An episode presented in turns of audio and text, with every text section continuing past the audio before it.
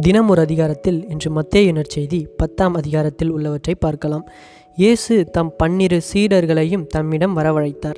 தீய ஆவிகளை ஓட்டவும் நோய் நொடிகளை குணமாக்கவும் அவர்களுக்கு அதிகாரம் அளித்தார். இயேசு இந்த பன்னிருவரையும் அனுப்பியபோது அவர்களுக்கு அறிவுரையாக இவ்வாறு கூறுகிறார்.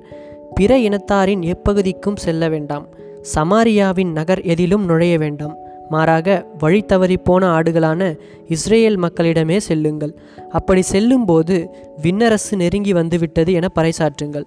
நலம் குன்றியவர்களை குணமாக்குங்கள். இறந்தோரை உயிர் பெறச் செய்யுங்கள். தொழுநோயாளரை குணநலமாக்குங்கள். பேய்களை ஓட்டுங்கள். கொடையாக பெற்றீர்கள் கொடையாகவே வழங்குங்கள். பொன் வெள்ளி செப்பு காசு எதையும் உங்கள் இடைக்கச்சைகளில் வைத்துக்கொள்ள வேண்டாம். பயணத்திற்காக பையோ இரண்டு அங்கிகளோ மிதியடிகளோ கைத்தடியோ எடுத்துக்கொண்டு போக வேண்டாம். ஏனெனில் வேலையால் தம் உணவுக்கு உரிமை உடையவரே. நீங்கள் எந்த நகருக்கோ ஊருக்கோ சென்றாலும் அங்கே உங்களை ஏற்க தகுதியுடையவர் யாரென கண்டறியுங்கள். அங்கிருந்து புறப்படும் வரை அவரோடு தங்கியிருங்கள். அந்த வீட்டுக்குள் செல்லும் பொழுதே வீட்டாருக்கு வாழ்த்து கூறுங்கள். வீட்டார் தகுதி உள்ளவர்களாய் இருந்தால் நீங்கள் வாழ்த்தி கூறிய அமைதி அவர்கள் மேல் தங்கட்டும். அவர்கள் தகுதியற்றவர்களாய் இருந்தால் அது உங்களிடமே திரும்பி வரட்டும். உங்களை எவராவது ஏற்றுக்கொள்ளாமலோ நீங்கள் அறிவித்தவற்றுக்கு செவிசாய்க்காமலோ இருந்தால் அவரது வீட்டை அல்லது நகரை விட்டு வெளியேறும் பொழுது உங்கள் கால்களில் படிந்துள்ள தூசியை உதறிவிடுங்கள்.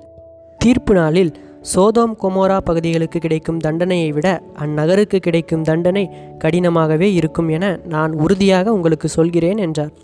இவ்வாறு இயேசு நற்செய்தி அறிவிக்கும் ஒரு நற்செய்தியாளன் எப்படி இருக்க வேண்டும் என தம்முடைய சீடர்களுக்கு விளக்கினார்.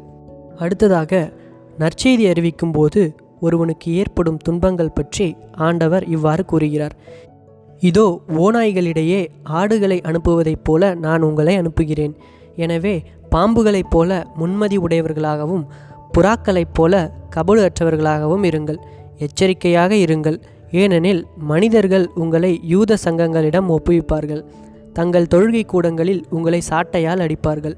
என் பொருட்டு ஆளுநர்களிடமும் அரசர்களிடமும் உங்களை இழுத்துச் செல்வார்கள். இவ்வாறு யூதர்கள் முன்னும் பிற இனத்தவர்கள் முன்னும் நீங்கள் சான்று பகர்வீர்கள். இப்படி அவர்களை உங்களை ஒப்புவிக்கும் போது என்ன பேசுவது எப்படி பேசுவது என நீங்கள் கவலைப்பட வேண்டாம். நீங்கள் என்ன பேச வேண்டும் என்பது அந்நேரத்தில் உங்களுக்கு அருளப்படும். ஏனெனில் பேசுபவர் நீங்கள் அல்ல மாறாக உங்கள் தந்தையின் ஆவியாரே உங்கள் வழியாய் பேசுவார்.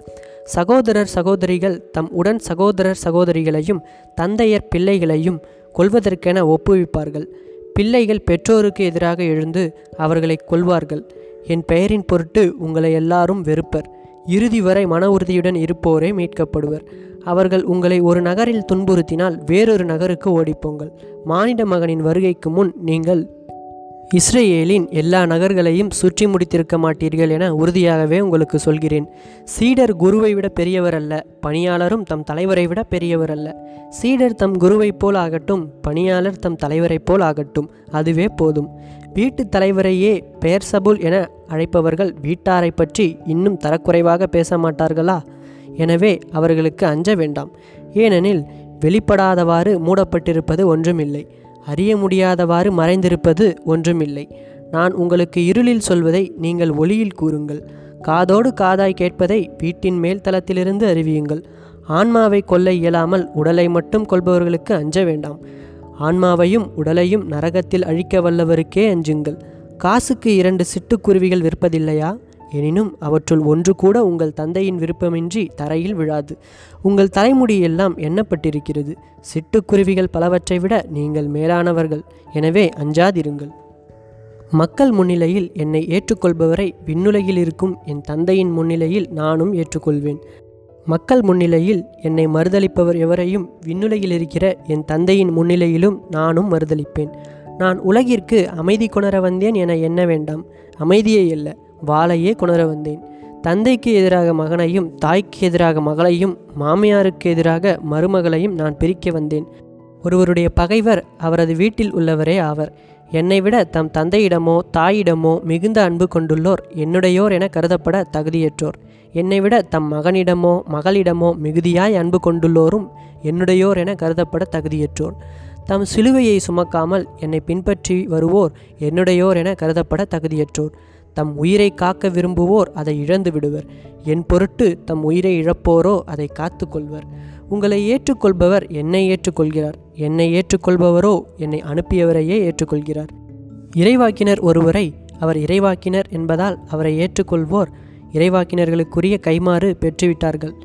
இச்சிறியோருள் ஒருவருக்கு அவர் என் சீடர் என்பதால் ஒரு கிண்ணம் குளிர்ந்த நீராவது கொடுப்பவரும் தம் கைமாறு பெறாமல் போகார் என உறுதியாக உங்களுக்கு சொல்கிறேன் என்றார். இவ்வாறு இயேசு தம் சீடர்களுக்கு ஒரு நற்செய்தியாளன் எப்படி இருக்க வேண்டும் எனவும் ஆண்டவரை பற்றிய நற்செய்தியை அறிவிக்கும்போது அவனுக்கு ஏற்படும் இன்னல்கள் பற்றியும் இடர்கள் பற்றியும் தெளிவாக எடுத்துரைக்கிறார். இதுவரை பார்த்த நிகழ்வுகள் எல்லாம் மத்திய நற்செய்தி பத்தாம் அதிகாரத்தில் சொல்லப்பட்டுள்ளது. இதன் தொடர்ச்சியாக நாளை மத்திய நற்செய்தி பதினொன்றாம் அதிகாரத்தை பற்றி பார்க்கலாம்.